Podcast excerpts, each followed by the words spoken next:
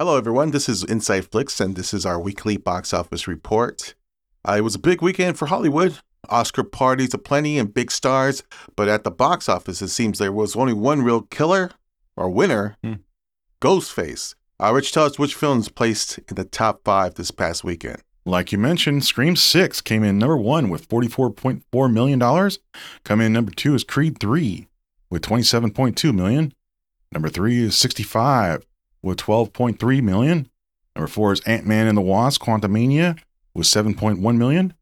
And round of the top five is Cocaine Bear with 6.2 million. Yeah, so I was expecting Scream 6 to open bigger than Creed 3. Uh, perhaps that was just um, wishful thinking. But uh, nevertheless, it was a huge first week number for, for Scream 6, the best opening in the franchise so far.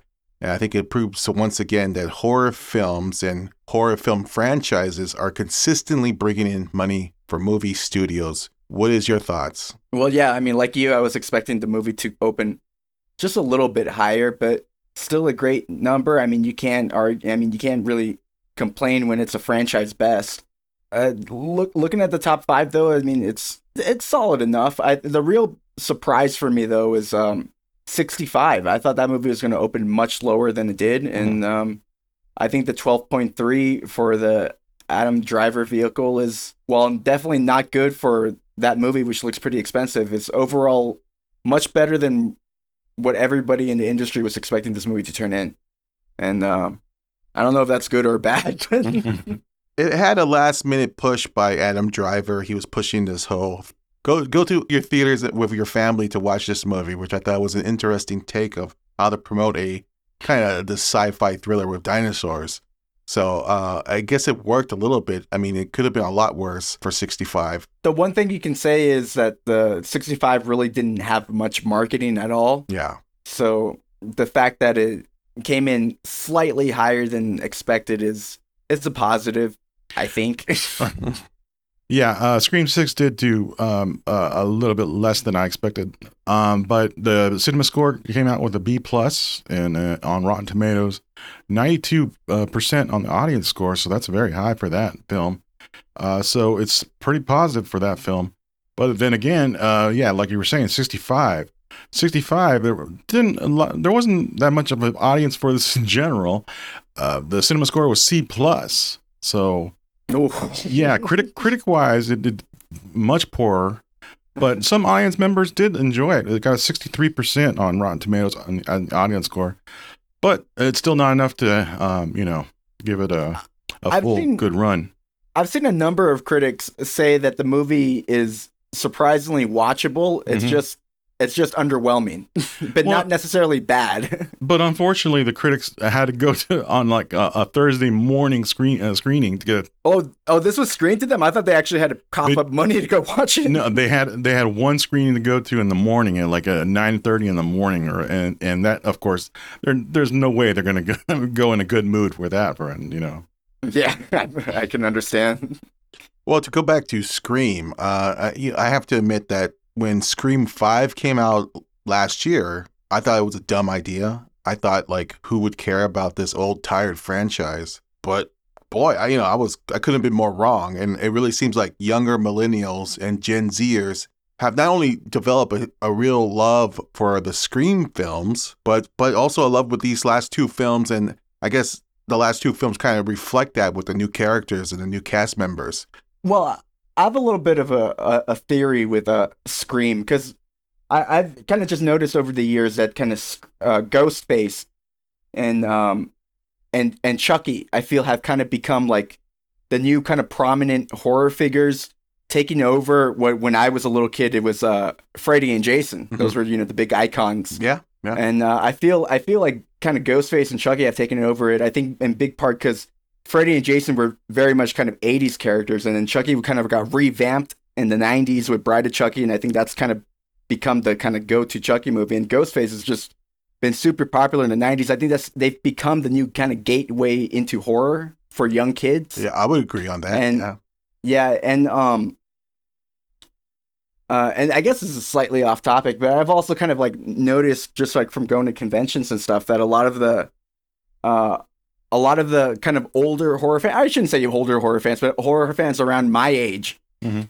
uh, aren't a big fan of uh, these new Scream movies. they aren't a big fan of the kind of uh, Jenna Ortega Scream movies. And I think a lot of that kind of comes down to um, uh, the the fact that the the the first three Scream movies, or at least, well, the original Scream movie, it was a very much a kind of kind of a meta kind of dark comedy in a way. hmm But I think when you're a little kid and you watch a movie like that for the first time, a lot of the meta humor kind of goes over your head. Mm. And I think a lot of the younger or, or people around my age that grew up with those movies, I think for them, they really kind of grasp onto the characters and the drama and the Mm. kind of like Dawson's Creek aspect of, of Scream. And I think the new Scream movies actually don't really have that aspect. So I think um, a lot of fans, the fact that they're the kind of Dawson's Creek kind of drama aspect is missing from the, the new ones, Mhm. and the fact that um, they're not bringing back, you know, uh, Nev Campbell, I think that that turned off a lot of fans. So I, I think if they, I think this number could have actually been higher. I think Mhm. if they brought back Nev Campbell, that they could have, uh, they they could have maybe brought back uh, some of the OG fans because I know a lot of original Scream fans that actually did not turn out for this movie. Oh wow. Yeah, but let, let's not forget that this whole thing, this whole revamping was because of the success of Halloween. Uh, was it 2018? The the first one? Yes. Yeah, this whole thing is all, all thanks to that, uh, that that you know relaunching of that franchise, and then Scream, the first you know, you know reboot last year was was the overwhelming success too, and then this one's just get got better. So unlike unlike Halloween two and three, when the last one, Do you find that there's a split in the Chucky franchise too? Yes, yes, definitely, uh, absolutely. Because um, there are a lot of Chucky fans that love the original trilogy because that was a more horror, uh, had a more horror angle, and the comedy was more like I would say kind of unintentional. Mhm. But after that, once you get to Bride of Chucky, Seed of Chucky, and the new Chucky TV series, it's like straight comedy, dark comedy, and it's it's like very broad and ridiculous. Mhm. And you know, I I can appreciate both of them, but there is definitely a divide with the fan base with that. Well, I think as as millennials and Gen Zers be, uh, become more of the target audience, and Gen Xers are becoming less targeted, Mhm. and I, I think we're going to see a lot more debates and battles between these franchises.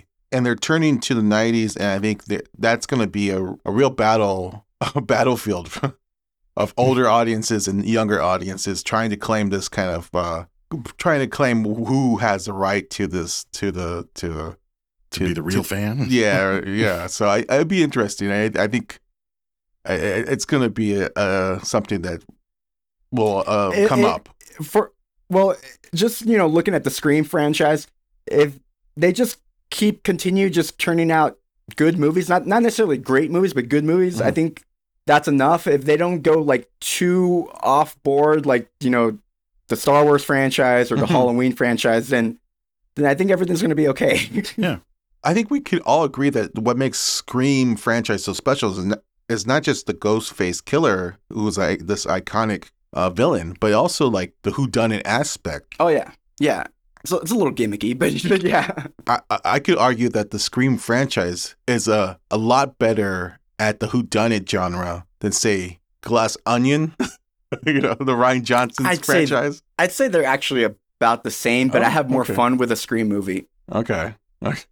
Well, let's go. Uh, let's talk about Creed, the uh, number two, uh, the second week, uh, dropping fifty three percent, but coming in strong with twenty seven million. I mean, over twenty seven million. That's that's not bad for uh, this franchise, and it's and overall, it's made over hundred millions, and that's that's a It's great really good, accomplishment. Yeah. Yeah, I mean, it, it, it is interesting that it had kind of a superhero movie drop, but Mhm. it still managed to have a good drop. You know, it, it, it- 53, 53 solid, and um, yeah, with a lot yeah, of it looks like- competition. yeah, it looks like the movie will stick around for a few more weeks in the top five. Yeah. that's what it looks like. And to your point, Raymond, I think there is a debate over the Creed franchise, right? I Mhm. think now with the Creed being such a successful franchise within itself, within the Rocky franchise, I think there's an argument here of like which one is the better franchise, Rocky or Creed? And I think like to your point, there's a split and there's older audiences who really love the Rocky films and there's a new upcoming audience who kind of really have grown close to this Creed franchise and they probably prefer the Creed No, and you know what? And there's another one happening right now. One that um that that we're not talking about. Personally, I just watched the other night. You know, because you know Oscars came up. I finally watched Puss in Boots: The Last Wish. I don't understand the hype for this new Shrek reboot. I mean, I, I I know the original Shrek movies aren't like amazing or anything, but I grew up with them. I I enjoy them for what they are. This new one, I'm this la- Puss in Boots: Last Wish. I, I don't get it. Maybe I'm just getting old, but I mm. don't. I was like, I don't understand the. I don't understand what's so special about this. I don't understand why this is nominated for an Academy Award. And there were people pissed off but didn't win. Uh, Yeah. got- That's uh, out. That's insane to me because Pinocchio, Guillermo del Toro's Pinocchio is a masterpiece, and Puss in Boots: The Wish, The Last Wish, or whatever is just a bunch of like meow jokes. I was like, what? Uh, all right. Uh, let's get into the rest of the top 10, Rich. Okay, uh, coming in number six is Champions. Number seven is Jesus Revolution. Number eight is Avatar: The Way of Water. Number nine is Puss in Boots: The Last Wish. And then coming in number ten is Operation Fortune. Um, very disappointing number for champions. I think the only positive thing that you can really say about it is that this might have had even less marketing than 65. Yeah. but at the same time, it's like when you have Jesus Revolution open to such a strong number last week or two weeks ago, wherever, whenever it, uh, it debuted. Mhm. This is disappointing, man, because Champions has like has a, truly a great cast. And while it's not getting glowing reviews, the actual people that went to go see it are like giving it, you know, high praise. And, Yeah. You know, Yeah, it- Um, it, earned a cinema score of A, and uh, also in Rotten Tomatoes, it's a 95% uh, audience score. Critic wise, like you said, 55%. So yeah, it's it's totally opposite. Yeah, I mean, I've I've kind of uh, felt for a while that a lot of these type of movies critics just don't really know how to comprehend and don't Yes. understand. Mhm. Like, um, I've actually a, a a critic that I personally follow and like, uh, and pr- that gave Champions a positive review. Actually, compared it to something like Coda, Mm, and I'm like that, that that that makes sense, you know, because when you when you when you put it to something that critics won't understand, they they would um give it a negative review, even though it's everything they're criticizing it for is you know evident in some of the movies that they said it's one of the best films of the last couple of years. I don't know, critics are funny. Yeah, I think a me- melodrama, or in this case, mellow comedy with a certain sentimental value to it. I think uh, Feel good dramas. feel good, yeah, feel good comedies. I think these are easy targets for criticism, and I think people just just kind of go with the easy route and just criticize these movies. No, I haven't seen Champions. It might be a bad movie, but uh, from the reviews I've I've seen, it, it's promising. If it is that good, I'm sure it'll find a home in uh, in VOD. I, I can see this movie like when it debuts on Netflix, like being number one. Yeah, you know what I mean? yeah. Like I, I think you'll find an audience. It's just it's gonna take time because they didn't market it. Mhm, yeah. I just hope it does um, White Man Can Jump, a reboot, does about the same way. Hmm. well, there's another one that's going to have a lot of riff. oh, but that's that's straight to Netflix, right? No, Hulu. Yeah, yeah, that was a Hulu. Yeah. It's Oh, okay, okay. Straight to Hulu. Yeah. Uh, With uh, Jack Harlow. yeah, big star. oh God. All right, let's uh, look ahead to uh, the new releases. Uh, Rich, tell us what movies are coming out in theaters this week. Open up wide this weekend is uh, Shazam: Fury of the Gods, the new highly anticipated DC superhero sequel, in which Zachary Levi is back to star as a superhero alter ego of teenage Billy Batson. Helen Mirren and Lucy Liu also co-star as two powerful ancient gods, while West Side Story's Rachel Zegler joins the cast as the daughter of Atlas. All right, Shazam is the only big release this week. Um, Raymond, you're a big DC guy. What's your feelings about this movie? Well, yeah, I'm, I am a big DC fan, and I really loved uh, the first Shazam movie, and I've been looking forward to this movie a lot. But I'm not gonna lie, the trailers for this movie haven't been great. They haven't been bad, but they haven't really done anything to get me, you know, super excited for this movie to the point that I actually haven't even bought my ticket for this yet Oh wow! and uh, yeah, and um, uh, I I don't think it's going to do well. I really don't, and I think unfortunately, you know, the failure of Black Adam isn't helping things. You know what I mean? Uh, If Black Adam was a success, and you know, uh, I think things would be looking better for this movie. But I think Black Adam just ended up hurting it, and um. Yeah, I, I think also unfortunately it feels like they kind of waited too long Mhm, yeah. like ju- for, like forget the fact that you know the the kids are older and stuff. Mhm. It just feels like a long time since like uh, Sh- Shazam came out. I think it's been four years, right? Mhm. And um, four years and, and the pandemic, so it feels more like eight years. so Hmm.